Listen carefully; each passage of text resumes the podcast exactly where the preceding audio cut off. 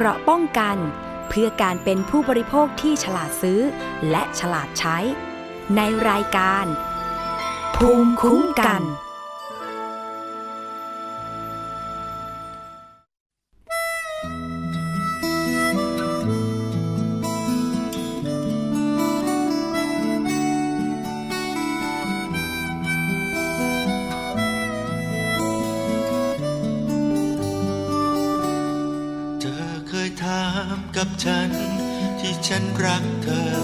ากจะรู้รักเพราะอะไร กลับไปคิดไปคนใครครวญมากมาย ไม่เจอคำตอบ ที่ผ่านมานั้นไม่คิด อยากรู้ที่มา และไม่เคยหาเหตุผลใดๆ แค่ตัวฉันเพียงรู้ว่าเป็นสุขใจเมื่ออยู่เคียงกัน อาจจะฟังแล้วไรเหตุผล ว่าสิ่งที่ทำให้คนรักกัน หรือเป็นเพียงรอยยิ้ม รอยนั้นเมื่อวันแรกเจอ หากจะหาเหตุผลสักคำว่าสิ่งที่ทำให้ฉันรักเธอ นั่นเป็นเพราะตัวฉันมาเจอเจอ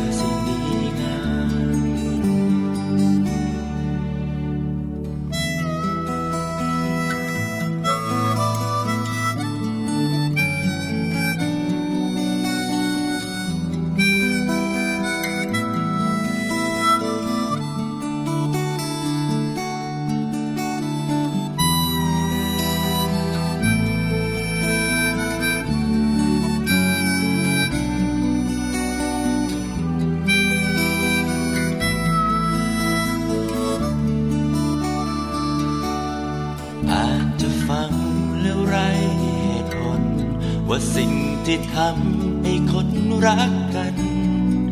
หรือเป็นเพียงรอยยิ้ม รอยนั้นเมื่อวันแรกเจอ หากจะหาเหตุผลสักคำว่าสิ่งที่ทำให้ฉันรักเธอ นั่นเป็นเพราะตัวฉันมาเจอเจอสิ่งดีงาม ตั้งแต่วันฉันพบเธอ ก็เจอแต่สิ่งดีงาม ตั้งแต่วันฉันพบเธอได้เจอแต่สิ่งดี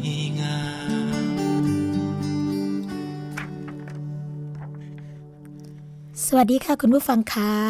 ขอต้อนรับเข้าสู่รายการภูมิคุ้มกัน รายการเพื่อผู้บริโภคค่ะ วันนี้พบกับดิฉัน สวนีช่ำเฉลียวนะคะ เราพบกันทุกวันแบบนี้แล้วก็สามารถที่จะ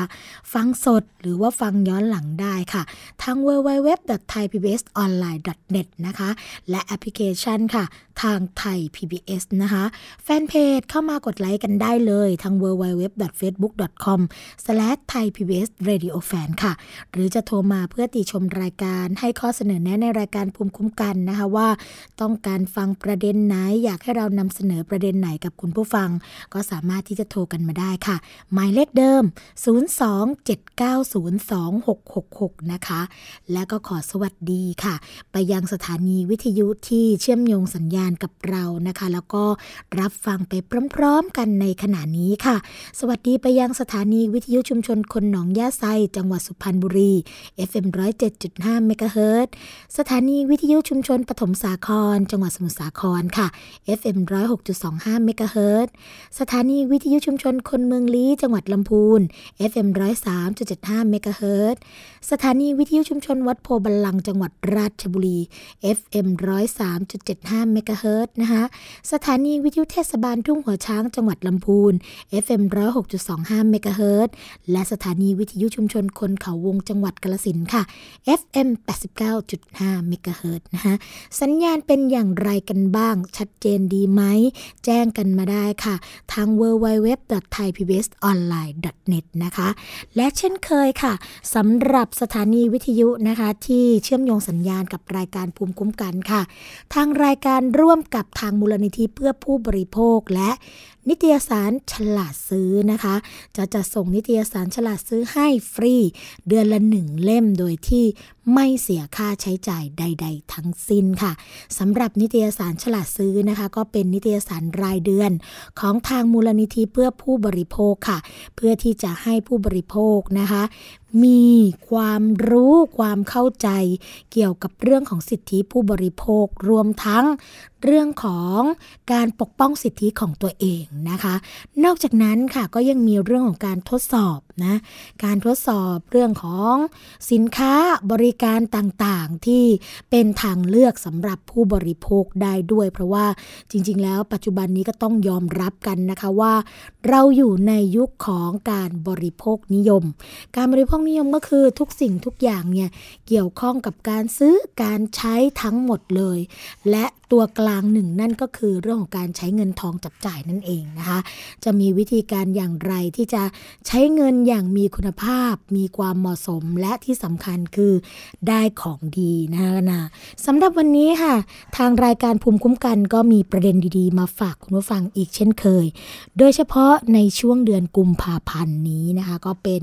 ช่วงเดือนแห่งความรักค่ะ ที่ทุกคนจะต้องดูแลจิตใจ ซึ่งกันและกันนะคะ นอกจากการดูแลทางด้านความรู้สึกแล้ว ในส่วนของการดูแลหัวใจให้แข็งแรงเนี่ยก็เป็นอีกเรื่องหนึ่งนะคะที่เราก็ควรให้ความสำคัญค่ะล่าสุดค่ะคุณผู้ฟังคะ ทางสถาบันการแพทย์ฉุกเฉินแห่งชาตินะคะ หรือว่าสพช ก็ได้ออกมาเปิดเผยข้อมูลถึงเรื่องของการรณรงค์เรื่องของการติดตั้งเครื่องนะคะ เป็นเครื่องฟื้นคืนคลื่นหัวใจด้วยไฟฟ้าแบบอัตโนมัติ หรือเรียกสั้นๆว่า AED นั่นเองนะคะ ซึ่งตลอดระยะเวลา 2 ปีที่ได้ดำเนินโครงการมาเนี่ย ก็พบว่านะสามารถช่วยเหลือผู้ป่วยได้ถึง 20กว่าคนด้วยกันนะคะโดยเรื่องนี้ได้รับการเปิดเผยจากนายแพทย์อนุทาเศรษฐเสถียรเลขาธิการสถาบันการแพทย์ฉุกเฉินแห่งชาติค่ะ ก็บอกว่าประเทศไทยมีปัญหาเรื่องภาวะหัวใจหยุดเต้นเฉียบพลันค่ะ โดยใน ปี พศ 2559 ที่ผ่านมานะคะ มีผู้ป่วยที่เสียชีวิตจากภาวะหัวใจหยุดเต้นมากถึง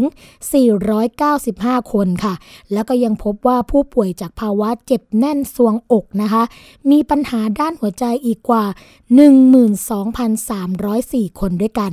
ซึ่งคุณผู้ฟังคะ จากตัวเลขเหล่านี้นะคะ เราจะเห็นได้อย่างชัดเจนค่ะว่า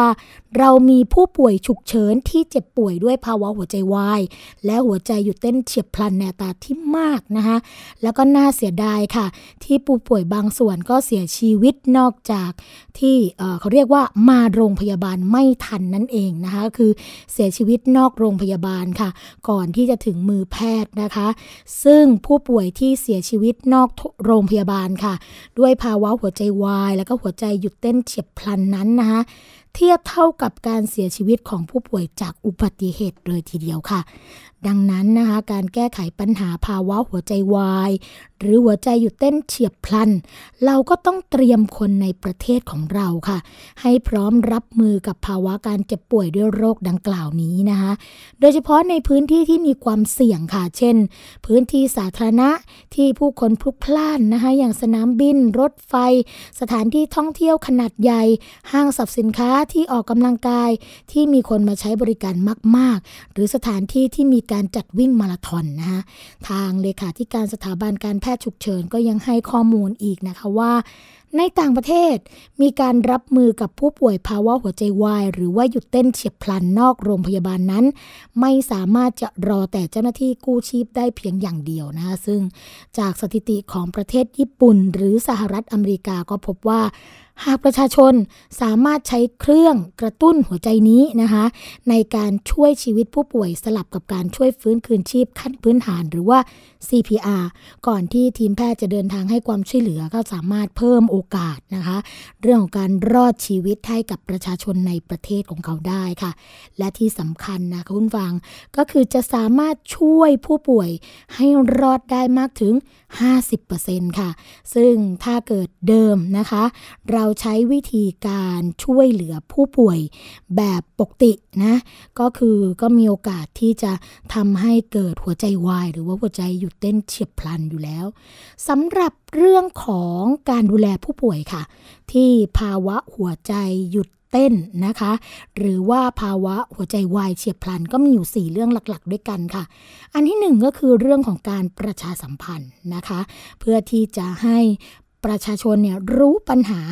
เกี่ยวกับเรื่องของ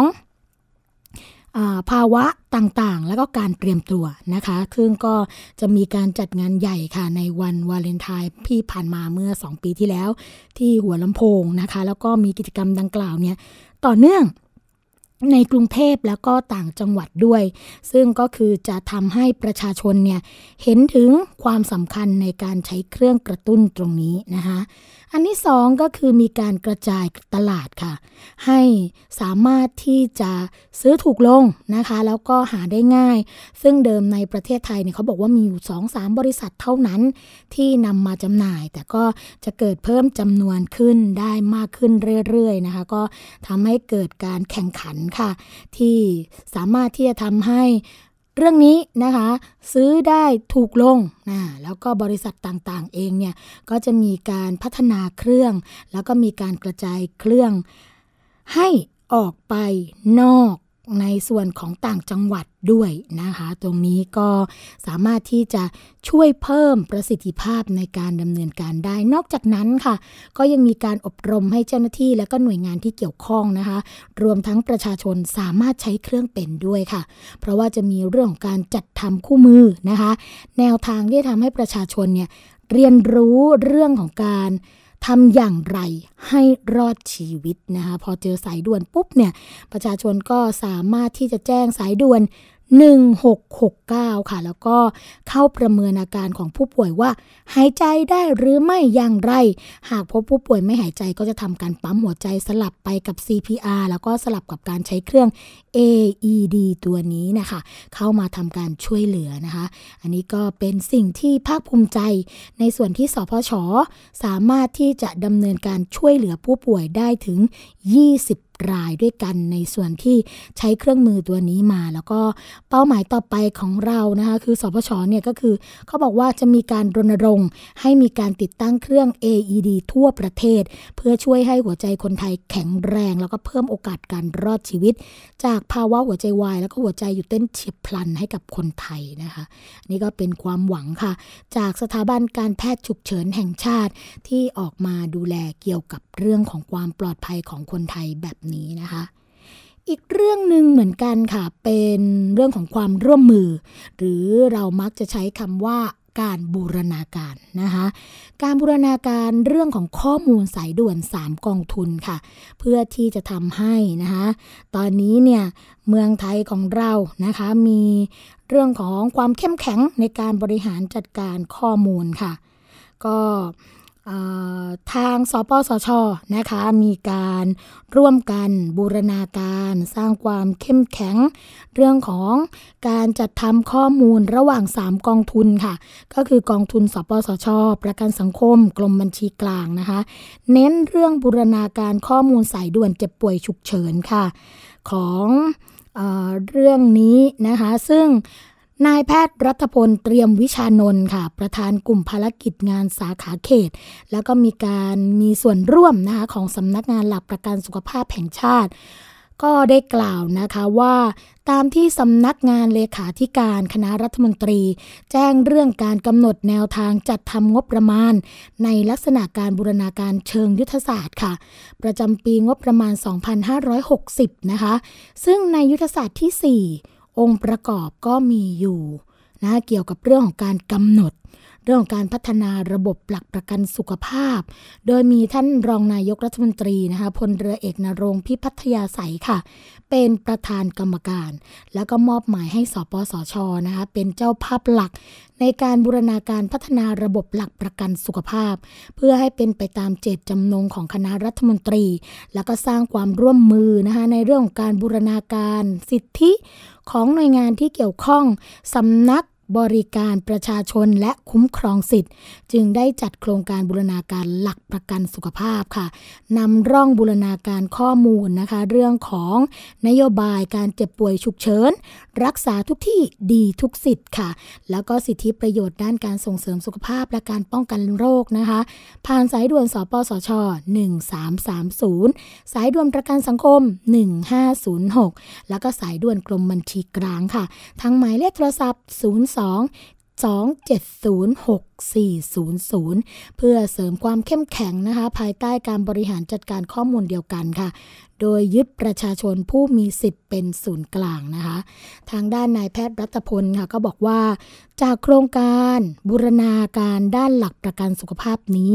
ก็จะก่อให้เกิดการดำเนินงานร่วมกันอย่างสร้างสรรค์ ในเรื่องของการพัฒนาข้อมูลความรู้ และการส่งต่อข้อมูลโดยใช้ฐานข้อมูลเดียวกันค่ะ และยังเป็นการเสริมสร้างความรู้ความเข้าใจ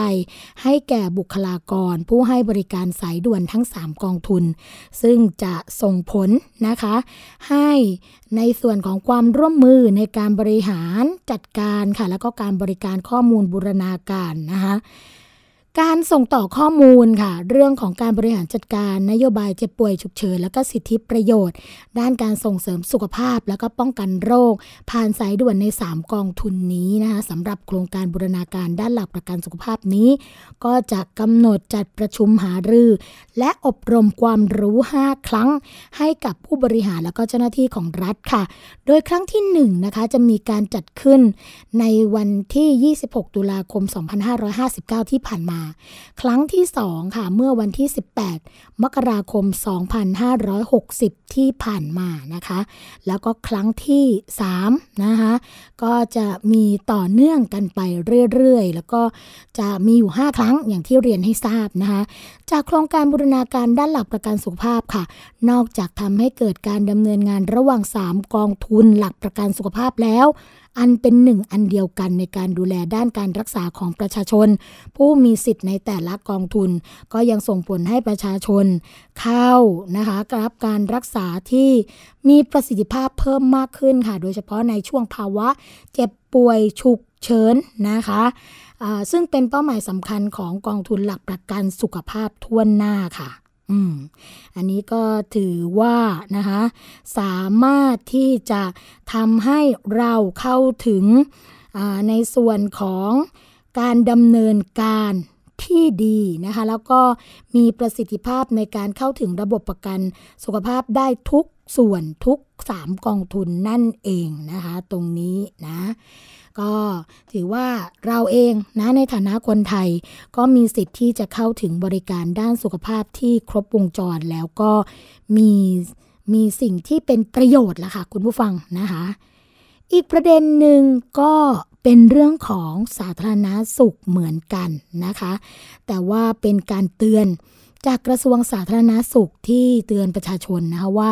อย่าหลงเชื่อผลิตภัณฑ์สตรีกระชับช่องคลอด ที่อวดอ้างสรรพคุณเกินจริงนะคะเพราะว่ามีทั้งโทษจำแล้วก็ปรับด้วยนายแพทย์เกียรติภูมิวงรจิต รองปลัดกระทรวงสาธารณสุขนะคะในฐานะโฆษกของกระทรวงสาธารณสุขค่ะ ก็ออกมาเตือนประชาชน จากการเฝ้าระวังการโฆษณาผลิตภัณฑ์สตรีเซรั่มกระชับช่องคลอดนะคะ โดยผ่านโลกออนไลน์ค่ะว่ามีการอวดอ้างสรรพคุณเกินจริงนะคะ เช่น กระชับช่องคลอด ผิวเรียบเนียนกำจัดเชื้อแบคทีเรีย ลดอาการคันตกขาว รักษาเริมนะคะ ทั้งที่เป็นเพียงแค่โลชั่นบำรุงผิวกายเท่านั้น นอกจากจะไม่ได้ผลแล้วนะคะ ก็ยังส่งผลให้เกิดอันตรายตามมาค่ะ หากมีอาการผิดปกติก็ควรรีบปรึกษาแพทย์ทันที ที่ผ่านมานะคะ ทางออยเองเนี่ยก็มีการตรวจพบแล้วก็ดำเนินคดีไปแล้วหลายรายด้วยกันค่ะ โดยผู้กระทำความผิดก็ต้องระวังโทษจำคุกไม่เกิน 1 ปี หรือปรับไม่เกิน 1 0 0 0 0แสนบาทนะคะหรือว่าทั้งจำทั้งปรับค่ะ จึงขอให้ผู้บริโภคอย่าตกเป็นเหยื่อหลงเชื่อคำโฆษณานะคะหากพบพบอ่าการโฆษณาที่เป็นผลิตภัณฑ์โอ้อวดเกินจริง ก็สามารถร้องเรียนได้ที่สายด่วนอย. 1556 ค่ะ ก็หรือว่าร้องเรียนผ่านทาง อย. Smart Application ก็ได้นะคะ ด้านนายแพทย์เกษมเสรีพรเจริญกุลค่ะ หัวหน้ากลุ่มงานสูตินรีเวชศาสตร์ โรงพยาบาลราชวิถีนะคะ ก็ย้ำค่ะว่า ผลิตภัณฑ์หลอดเดียว มีสารชนิดเดียวกันไม่สามารถรักษาได้หลายอาการ จึงอย่าหลงเชื่อซื้อนะคะ เพราะว่าไม่มีเหตุผลทางวิทยาศาสตร์มายืนยันค่ะ ส่วนการหาผลิตภัณฑ์ต่างๆ มาใช้ เพื่อที่จะทำให้ช่องคลอดกระชับเนี่ยเพราะคิดว่าจะทำให้สามีหรือว่าคนรักพอใจนั้นเนี่ย เป็นความเข้าใจผิดนะคะ แล้วก็ไม่จำเป็นเลย นอกจากไม่มีประโยชน์แล้วก็ยังทำให้เสียเงินฟรีด้วย หากมีปัญหาก็ควรจะปรึกษาแพทย์ดีที่สุดนะคะ นี่ก็เป็นการออกมาย้ำเตือนค่ะ ของในส่วนของกระทรวงสาธารณาสุขที่มีความเป็นห่วงเป็นใยสำหรับประชาชนนะคะอะมาดูเรื่องนี้กันบ้างค่ะ เรื่องที่เกี่ยวข้องกับการขับขี่รถจักรยานยนต์บนทางเท้านะคะตอนนี้เนี่ยก็คือมีเรื่องของการจับปรับเข้ามาเกี่ยวข้องแล้วนะคะ พลตำรวจเอกอัศวินขวัญเมืองค่ะ ผู้ว่าราชการกรุงเทพมหานครนะคะ เป็นประธานการประชุม หัวหน้าหน่วยงานของกรุงเทพมหานคร ครั้งที่ 2 ทับ 2560 นะคะ ที่ห้องรัตนโกสินทร์สารว่าการกรุงเทพมหานคร หรือว่าที่เสาชิงช้านั่นเองนะคะ ซึ่งในที่ประชุม ก็มีการรายงานถึงมาตรการป้องกัน แล้วก็แก้ไขปัญหาเรื่องของการขับขี่ หรือจอดรถจักรยานยนต์บนทางเท้า บนถนน 6 สายนะคะซึ่งมีการสำรวจพบค่ะว่า มีการขับขี่รถจักรยานยนต์บนทางเท้าเป็นจำนวนมากนะคะ ก็ประกอบไปด้วย ถนนเพชรบุรี ถนนพหลโยธิน ถนนรัชดาพิเศษถนนจรันสนิทวง ถนนสุขุมวิทเพราะว่าถนนเหล่านี้นะคะ ก็จะมีการติด ป้ายประชาสัมพันธ์บริเวณจุดที่มีการจอดรถเป็นจำนวนมากค่ะ ก็มีการแจกเอกสารประชาสัมพันธ์แก่เจ้าของอาคาร สถานประกอบการแล้วก็ผู้ขับขี่รถจักรยานยนต์นะคะ มีการจัดเจ้าหน้าที่สายตรวจ ออกตรวจสอบอย่างน้อย 2 ช่วงเวลาคือช่วงเวลาชั่วโมงเร่งด่วนเช้าเย็นนะคะแล้วก็มีการประสานตำรวจในพื้นที่ ร่วมดำเนินการจับ กลุ่ม แล้วก็บังคับล้อนะคะสำหรับเรื่องของการบังคับใช้กฎหมายค่ะ ก็จะมีเรื่องของการว่ากล่าวตักเตือน จับกลุ่มแล้วก็เปรียบเทียบปรับ ซึ่งผู้ที่ฝ่าฝืนนะคะ เขาบอกว่าระวังโทษปรับสูงสุด ไม่เกิน 5,000 บาท พร้อมกันนี้ค่ะผู้อำนวยการเขตดินแดงก็ได้มีการนำเสนอ นวัตกรรมนะคะ เอสการ์ดค่ะ ที่กั้นมอเตอร์ไซค์ใส่ใจวิวแชร์นะ ซึ่งเป็นการติดตั้งเหล็กค่ะ บนทางเท้าเพื่อช่วยป้องกันรถจักรยานยนต์ขึ้นไป เพื่อที่จะมาวิ่งบนทางเท้านะคะตรงนี้ก็ห้ามวิ่งค่ะ ขณะนี้ก็ได้มีการติดตั้งบางจุดไปแล้วนะคุณผู้ฟัง เช่น ถนนรัชดาพิเศษบริเวณหน้าบริษัทวิทยาประกันภัย ถนนดินแดงบริเวณโบสถ์แม่พระฟาติมานะคะ ซึ่งด้านพลตำรวจโทอำนวยนิ่มมโน รองผู้ว่าราชการกรุงเทพมหานครก็กล่าวนะคะว่านอกจากการดำเนินมาตรการต่างๆ เพื่อเป็นการเพิ่มประสิทธิภาพ การกวดขันแล้วเนี่ยกทมก็ได้มีการจัดทำโครงการค่ะ จักรยานยนต์รับจ้าง รวมพลังต่อต้านการขับรถบนทางเท้าขึ้นนะคะโดยมอบหมายให้ทั้ง 50 เขตเนี่ยมีการประชุมวินจักรยานยนต์รับจ้างค่ะ ในพื้นที่ทั้งหมดนะคะเพื่อทำความเข้าใจ แล้วก็ขอความร่วมมือวินจักรยานยนต์รับจ้างค่ะ ไม่ฝ่าฝืนขับรถบนทางเท้านะคะ จากนั้นก็ขอความร่วมมือให้วินจักรยานยนต์รับจ้าง ร่วมเป็นหูเป็นตาช่วยสอดส่องดูแล ไม่ให้มีวินมอเตอร์ไซค์รับจ้างอื่น ๆ ฝ่าฝืนนะคะ หากพบผู้ฝ่าฝืนก็ให้บันทึกภาพเป็นหลักฐาน แล้วก็แจ้งเจ้าหน้าที่ดำเนินการต่อไปค่ะ ทั้งนี้ค่ะ หากจักรยานยนต์รับจ้าง มีการฝ่าฝืนครั้งที่หนึ่งเขาบอกว่าจะถูกดำเนินคดีตามกฎหมาย แล้วก็ห้ามวิ่งรับจ้างนะคะ ระยะเวลา 1 เดือนค่ะ ครั้งที่ 2 ถูกดำเนินคดีตามกฎหมาย ห้ามวิ่งรับจ้างตลอดระยะ 3 เดือนค่ะ และถ้าโดนครั้งที่3นะคะ จะถูกดำเนินคดีตามกฎหมาย แล้วก็ห้ามวิ่งรับจ้าง เป็นระยะเวลา 6 เดือนด้วยกัน แล้วก็ได้มีการมอบหมายให้สำนักงงานเทศกิจเปิดช่องทางรับข้อมูลเพิ่มเติม ซึ่งหากประชาชนพบเห็นนะคะ ผู้ที่ขับขี่รถจักรยานยนต์บนทางเท้า สามารถแจ้งหรือว่าส่งหลักฐานทางช่องทางต่อไปนี้นะคะ ก็สามารถที่จะแจ้งไปที่ตำรวจได้เลยนะคะ ซึ่งจริงๆแล้วเนี่ยเราก็จะมีการรับแจ้งเป็นเขาเรียกว่าที่เขตนะคะที่เขตก็จะมีสายด่วน ซึ่งสามารถที่จะดูตรงป้ายที่ติดบริเวณถนนหรือว่าทางแยกได้ ช่วงนี้เขากำลังมีการประชาสัมพันธ์กันนะคะตรงนี้เนี่ยก็เพื่อความปลอดภัยละค่ะคุณผู้ฟัง เพราะว่าบางครั้งเนี่ยการที่มีคนขับรถขับขี่ยานพาหนะนะคะบนทางเท้าก็ก่อให้เกิดอันตรายได้บางทีเราเดินเดินมาอยู่อย่างเงี้ย ก็มีรถมอเตอร์ไซค์เฉี่ยวไปนะคะ แบบนี้ก็ถือว่านอกจากจะทำผิดตามกฎจราจรแล้วเนี่ย ก็ยังก่อให้เกิดอันตรายกับคนที่ใช้รถใช้ถนนหรือว่าคนที่เดินเท้าด้วยนะคะตรงนี้ก็ช่วยกันสอดส่องดูแลค่ะคุณผู้ฟังคะช่วงแรกของรายการภูมิคุ้มกันนะคะ เดี๋ยวเราคงจะพักกันไว้สักครู่หนึ่งเดี๋ยวมาพบกับช่วงที่ 2 ของรายการพร้อมกับเรื่องราวดีๆ ที่นำมาฝากคุณผู้ฟังค่ะ เกราะป้องกัน เพื่อการเป็นผู้บริโภคที่ฉลาดซื้อ และฉลาดใช้ ในรายการ ภูมิคุ้มกัน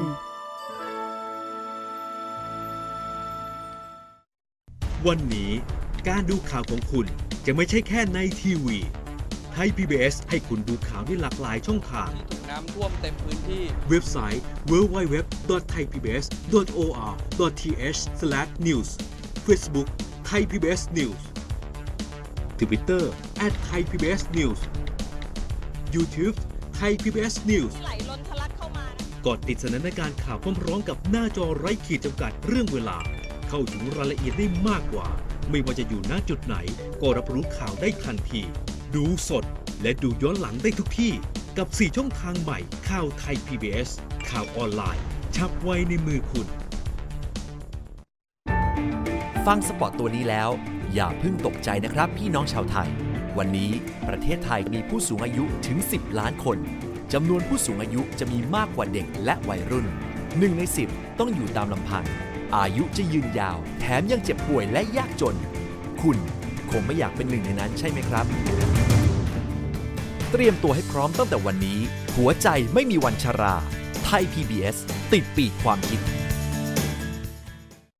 คุณเชื่อหรือไม่ ครีมหน้าใสขาวเร่งกระปุกเดียวเอาอยู่ 3 วันเห็นผล กาแฟลดความอ้วนเร่งด่วน 7 วันลดลง 10 กิโล ผลิตภัณฑ์เสริมอาหารผิวขาววิ่งเปล่งประกายออร่าภายในหนึ่งสัปดาห์ ถ้าคุณเชื่อ คุณกำลังตกเป็นเหยื่อโฆษณาโอ้อวดเกินจริง อยากสวยอย่าเสี่ยงอย่าหลงเชื่อคำโฆษณา ผลิตภัณฑ์สุขภาพโอ้อวดเกินจริง อยากสวยแบบไม่เสี่ยง ค้นหาความจริงที่ถูกต้องได้ที่ www.oy.com หรือ Oy Smart Application ด้วยความปรารถนาดีจากสำนักงานคณะกรรมการอาหารและยากระทรวงสาธารณสุข เกราะป้องกัน เพื่อการเป็นผู้บริโภคที่ฉลาดซื้อ และฉลาดใช้ ในรายการ ภูมิคุ้มกัน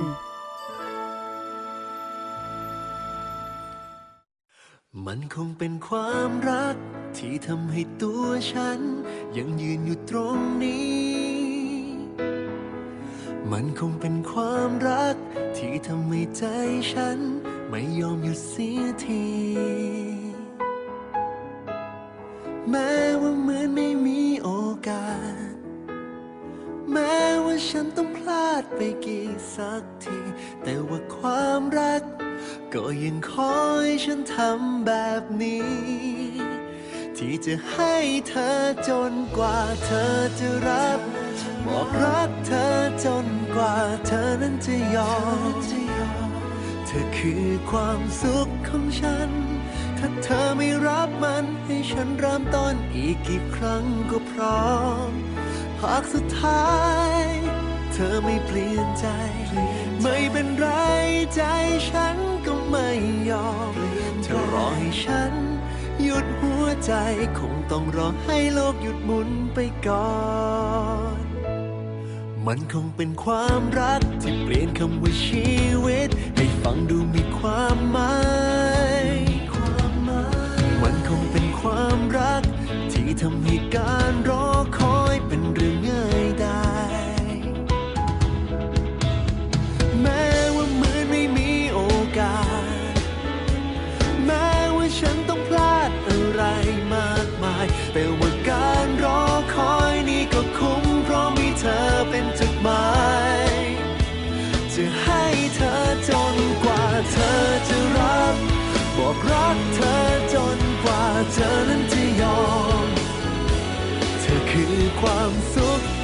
ัน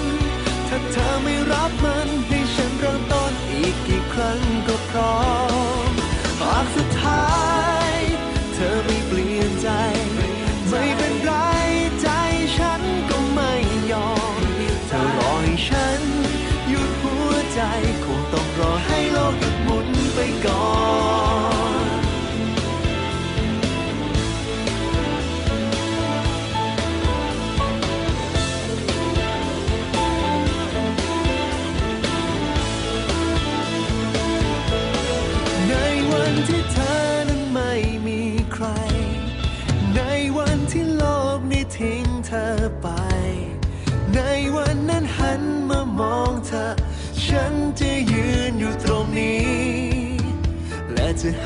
เธอจนกว่าเธอจะรับ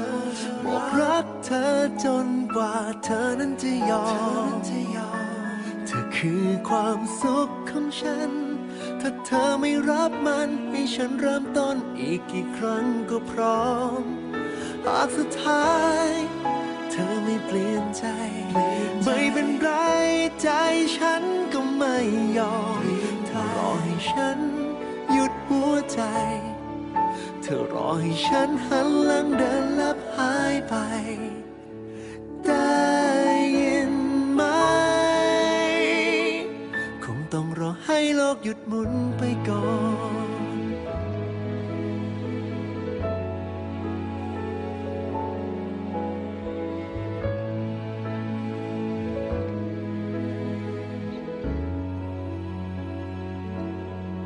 มันคงเป็นความรัก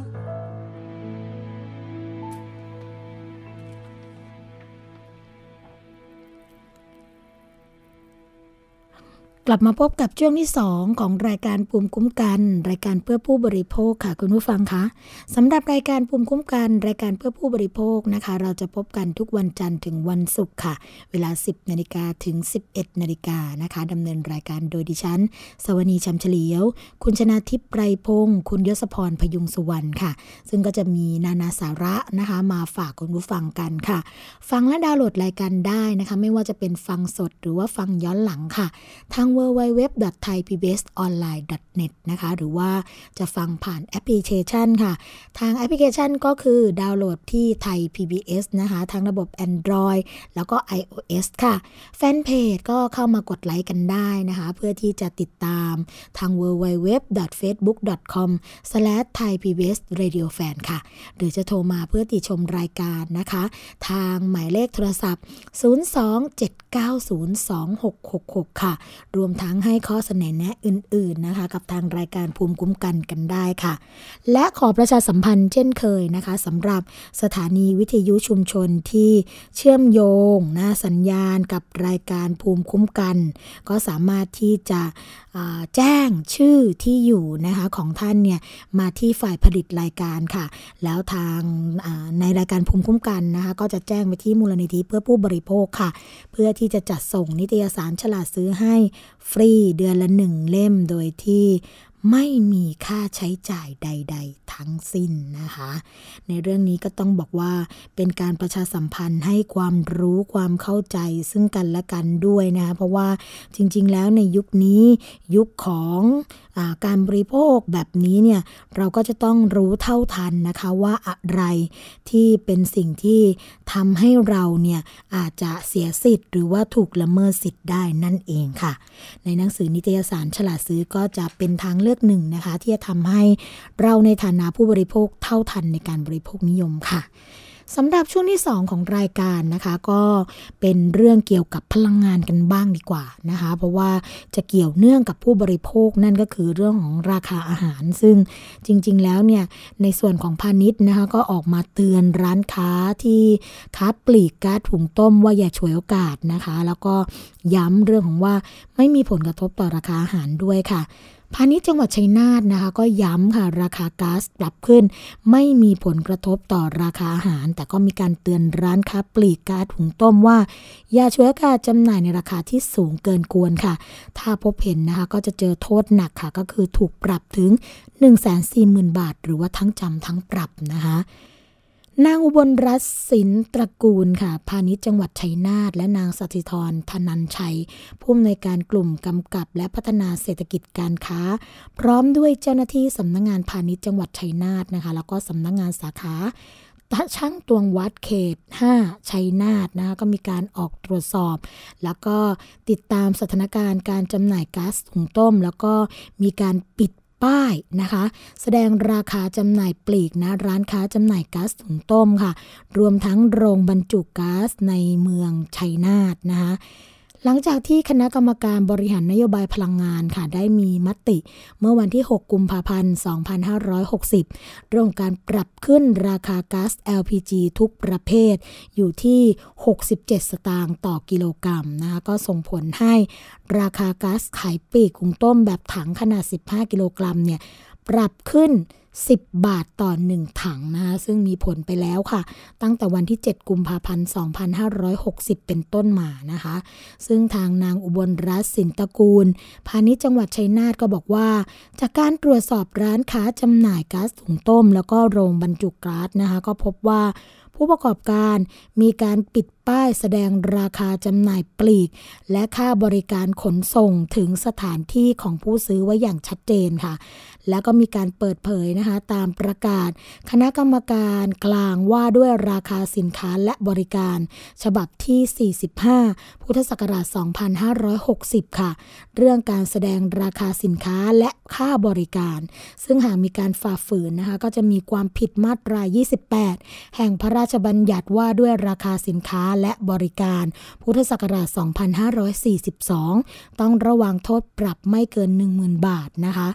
จากการสุ่มตรวจแล้วก็สอบการบรรจุก๊าซขนาด 15 กิโลกรัมจำนวน 20 ถัง ของโรงบรรจุปตทในพื้นที่จังหวัดชัยนาทก็พบว่า ค่าเฉลี่ยน้ำหนักก๊าซครบถ้วนทุกถังนะคะ ทั้งนี้ค่ะสำนักงงานพาณิชย์จังหวัดชัยนาทจะได้ออกติดตามการตรวจสอบร้านค้าปลีกขุงต้มนะคะ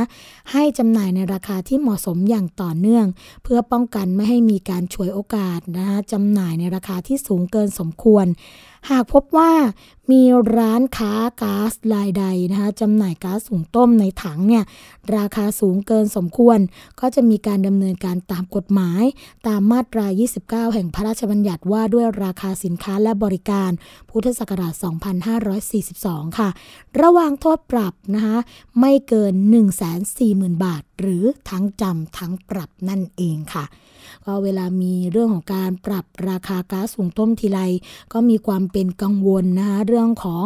ราคาค่าอาหารที่อาจจะมีการเพิ่มมากขึ้น แต่ทางพาณิชย์เองนะคะก็มีการออกมาตรวจสอบตรวจตราเกี่ยวกับเรื่องนี้ เพราะฉะนั้นเนี่ยประชาชนก็อาจจะต้องเป็นช่วยเป็นหูเป็นตาเฝ้าระวังอีกทางหนึ่งด้วยนะคะว่า ถ้าเกิดเห็นความผิดปกติ หรือสิ่งที่ไม่ถูกต้องไม่ตรงไปตรงมา ก็สามารถที่จะแจ้งไปได้กันนะคะตรงนี้ก็ถือว่าเป็นการช่วยกันในการทำงานเพื่อป้องกันสิทธิของเรานั่นเองนะคะ อีกเรื่องหนึ่งค่ะ เรามาดูกันที่เรื่องของรถตู้กันบ้างนะคะหลังจากที่มีการจัดระเบียบรถตู้ มีการย้ายจุดจอดกันไปแล้ว ตอนนี้ก็มีความเคลื่อนไหวค่ะ จากในส่วนของตัวแทนผู้ประกอบการรถตู้ต่อเต่า 9798 นะคะก็มีการ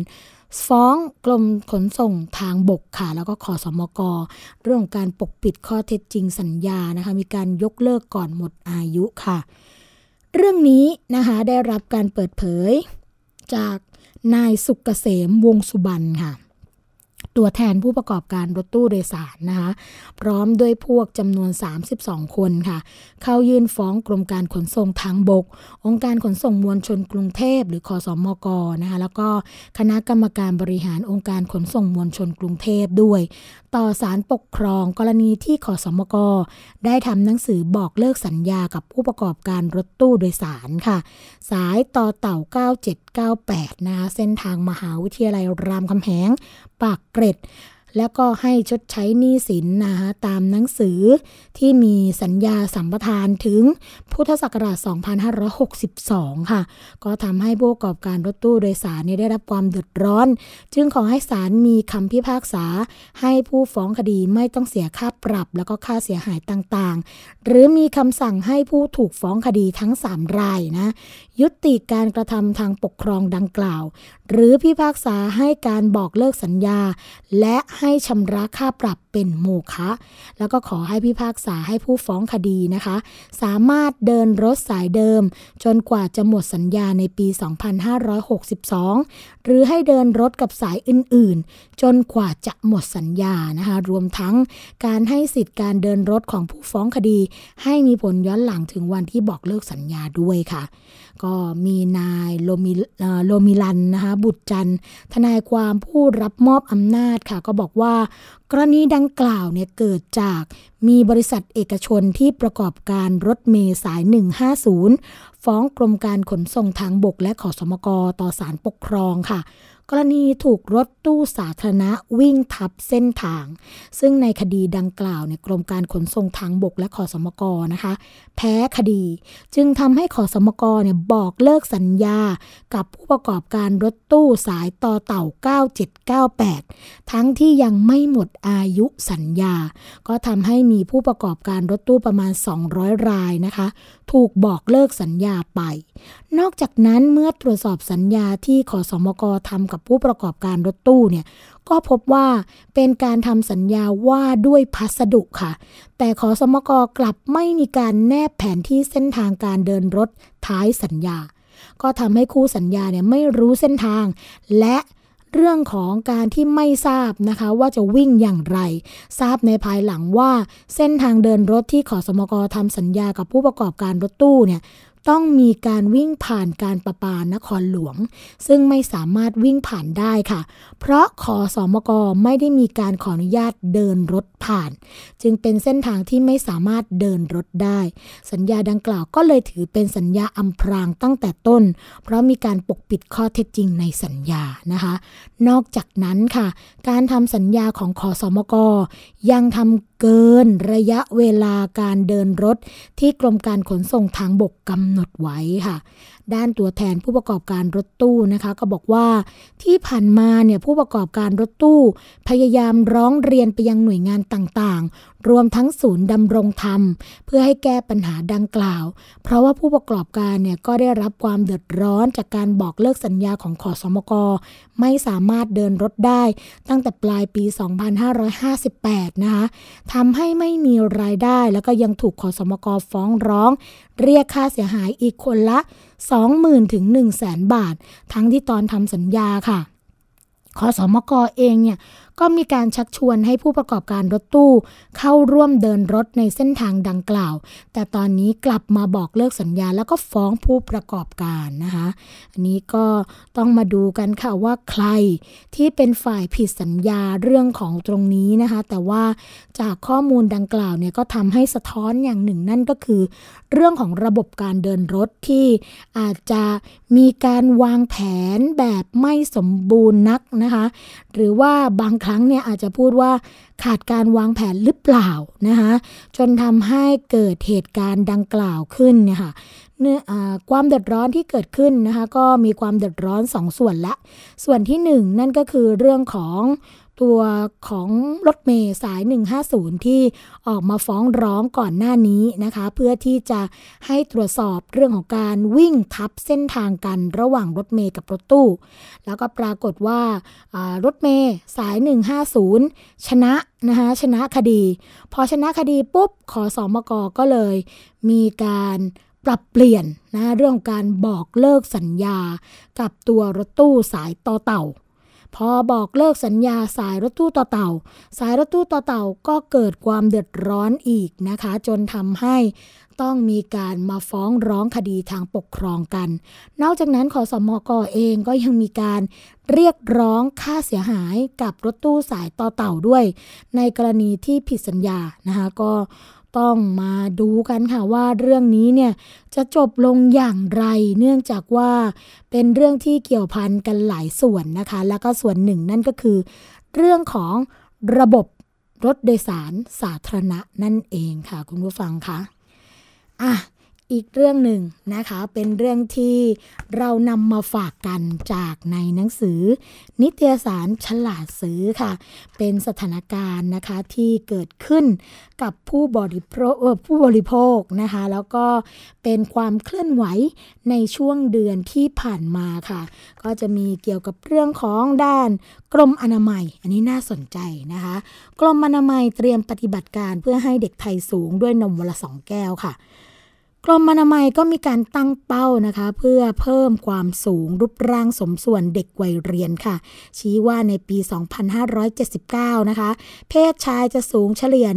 163 เซนติเมตร เพศหญิงเนี่ยจะสูงประมาณ 164 เซนติเมตรนะคะ เผยว่าดื่มนมคู่กับอาหารครบ 5 หมู่ออกกำลังกายแบบมีแรงกระแทก นอนหลับสนิท 8-10 ชั่วโมง ช่วยเพิ่มความสูงได้ค่ะ ก็เพิ่มเรื่องของการดื่มนมเด็กเป็นวันละสองแก้วนะคะ เขาบอกว่าจากการวิจัยในต่างประเทศหลายแหล่งก็พบว่า การดื่มนมเนี่ยมีความสัมพันธ์กับความสูงของเด็กค่ะ และก็ล่าสุดในปี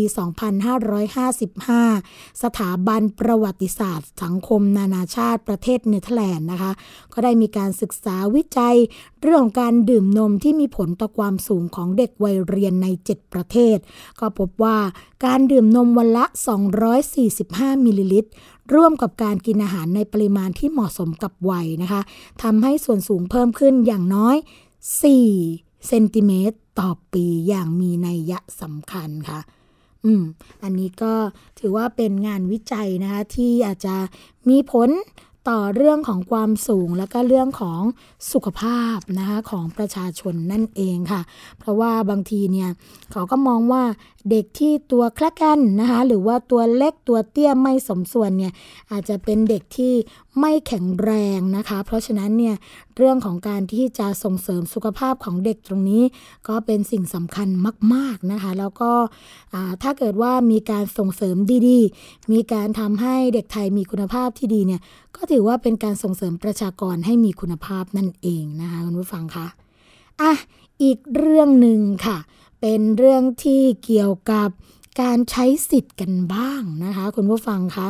เรื่องของการใช้สิทธิ์ในคอลัมน์เสียงผู้บริโภคเนี่ยก็มีหลากหลายเรื่องราวนะคะ เราจะยกมา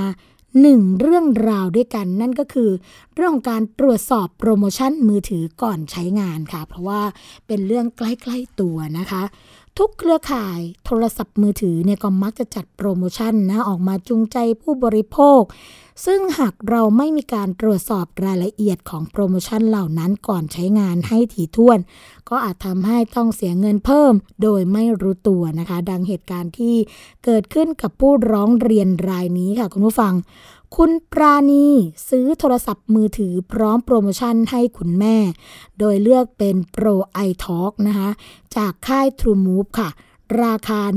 199 บาทต่อเดือนนะคะนี่ยังไม่รวมภาษีมูลค่าเพิ่มค่ะ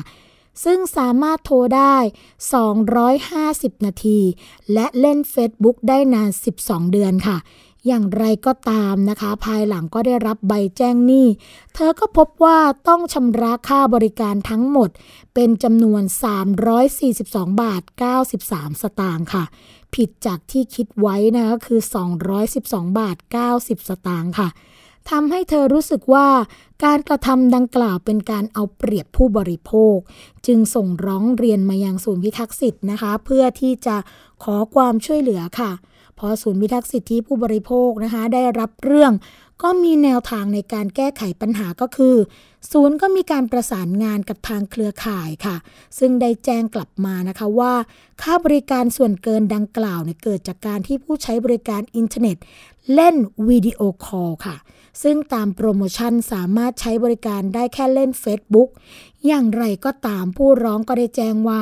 ไม่ทราบมาก่อนนะคะว่าโปรโมชั่นสามารถใช้งานอินเทอร์เน็ตได้เพียงบริการเดียว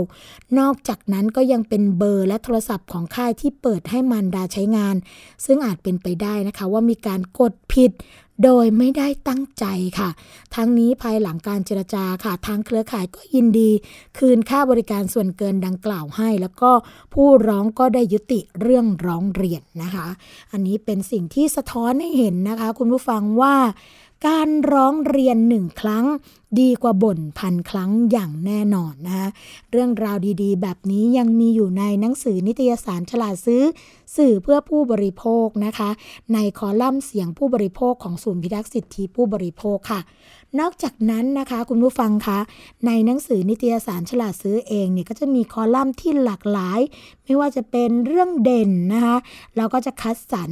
เรื่องเด่นที่เกี่ยวข้องกับ เรื่องของสุขภาพ เรื่องของสิ่งจำเป็นในการดูแลสุขภาพ ด้านโภชนาการมาพูดคุยกันนะคะ หรือว่าจะเป็นความเคลื่อนไหวค่ะ ทั้งกระแสในต่างประเทศ กระแสต่างแดน แล้วก็กระแสในประเทศของเรานะคะ นอกจากนั้นค่ะก็ยังมีเรื่องของ การทดสอบนะคะ เรื่องของสารฟอกขาวเนี่ยล่าสุดค่ะที่ที่มีการทดสอบไปเมื่อเดือนมกราคมที่ผ่านมานะคะก็เป็นเรื่องของสารฟอกขาวในวุ้นเส้นสดค่ะ แล้วก็มีเรื่องของฉลากเกี่ยวกับผลิตภัณฑ์ฆ่าเชื้อโรคต่างๆนะคะ นอกจากนั้นก็ยังมีเรื่องของโซเดียมในบะหมี่กึ่งสำเร็จรูปแบบถ้วย ว่ามีปริมาณมากน้อยต่างกันอย่างไรนะคะ นอกจากนั้นก็ยังมีคอลัมน์ที่น่าสนใจอีกนั่นก็คือ ทุกคนมีสิทธิ์ค่ะ ทุกคนมีสิทธิ์จะเป็นการแลกเปลี่ยนข้อมูลซึ่งกันและกันนะคะ ระหว่างตัวผู้บริโภค ที่เคยประสบปัญหาเกี่ยวกับเรื่องของการใช้ถูกละเมิดสิทธิ์ แล้วก็มีการใช้สิทธิ์ของตัวเองในการแก้ไขปัญหา แล้วก็ประสบความสำเร็จก็จะมาพูดคุยนะคะตลอดจนการให้คำแนะนำการแลกเปลี่ยนข้อมูลเพื่อที่จะเป็นแนวทางสำหรับให้ผู้บริโภครายอื่นเนี่ยได้แก้ไขปัญหาของตัวเองต่อไปได้ค่ะนอกจากนั้นนะคะก็ยังมีเรื่องของเสียงผู้บริโภคอย่างที่เรียนให้ทราบกันไปแล้ว เสียงผู้บริโภคตรงนี้เนี่ยก็จะมีการบอกเล่าเรื่องราวดีๆ ค่ะ ของการที่มีผู้บริโภคมาร้องเรียน แล้วทางศูนย์พิทักษ์สิทธิผู้บริโภคก็ได้แก้ไขปัญหาให้นะคะ ก็สามารถนำข้อมูลตรงนี้ ไปใช้แก้ไขปัญหาของตัวเอง ถ้าเกิดมีปัญหาเช่นเดียวกับผู้ร้องได้นะคะ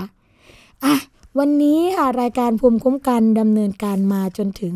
ช่วงสุดท้ายของรายการกันแล้วค่ะ เราพบกันทุกวันจันทร์ถึงวันศุกร์นะคะ เวลา 10นาฬิกาถึง 11นาฬิกาค่ะ เรื่องราวดีๆ สาระดีๆ แบบนี้ยังมีให้คุณผู้ฟังอยู่อย่างเสมอนะคะสำหรับวันนี้ค่ะ สวัสดีและรายการภูมิคุ้มกันก็คงต้องขอลากันไปก่อน พบกันใหม่ในวันต่อไป สวัสดีค่ะบท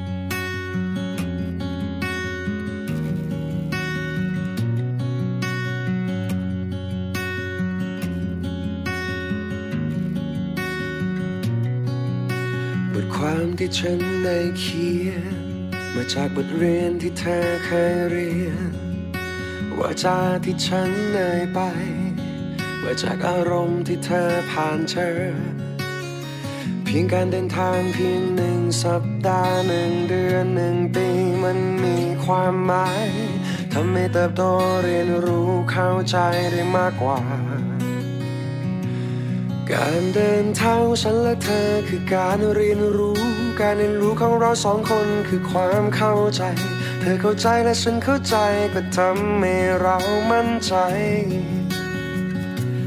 การเดินทางของฉันและเธอคือการเรียนรู้ การเรียนรู้ของเราสองคนคือความเข้าใจ เธอเข้าใจและฉันเข้าใจก็ทำให้เรามั่นใจ ในสิ่งนั้น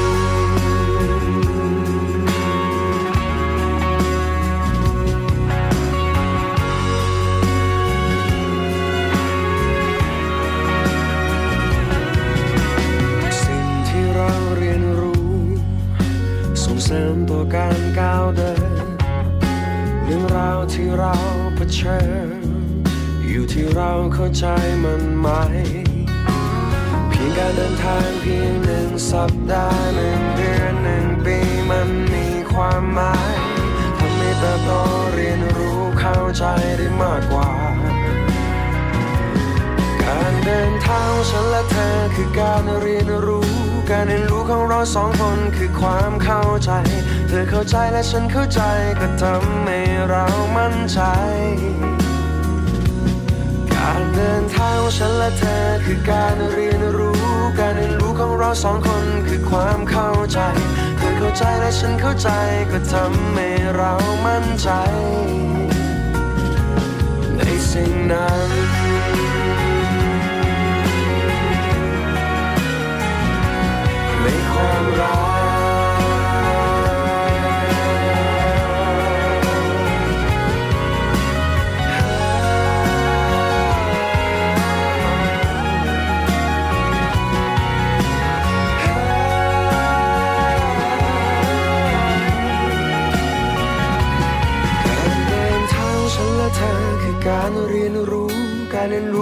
สองคนคือความเข้าใจ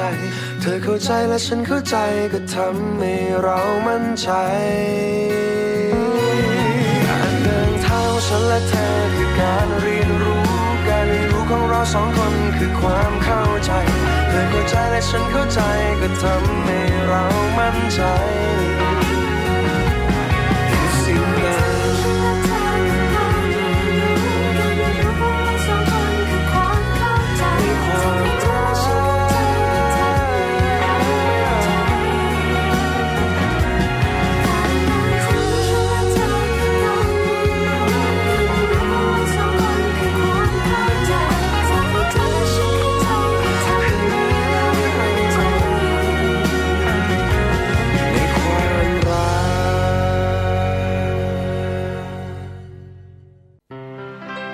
เกราะป้องกัน เพื่อการเป็นผู้บริโภคที่ฉลาดซื้อ และฉลาดใช้ ในรายการ ภูมิคุ้มกัน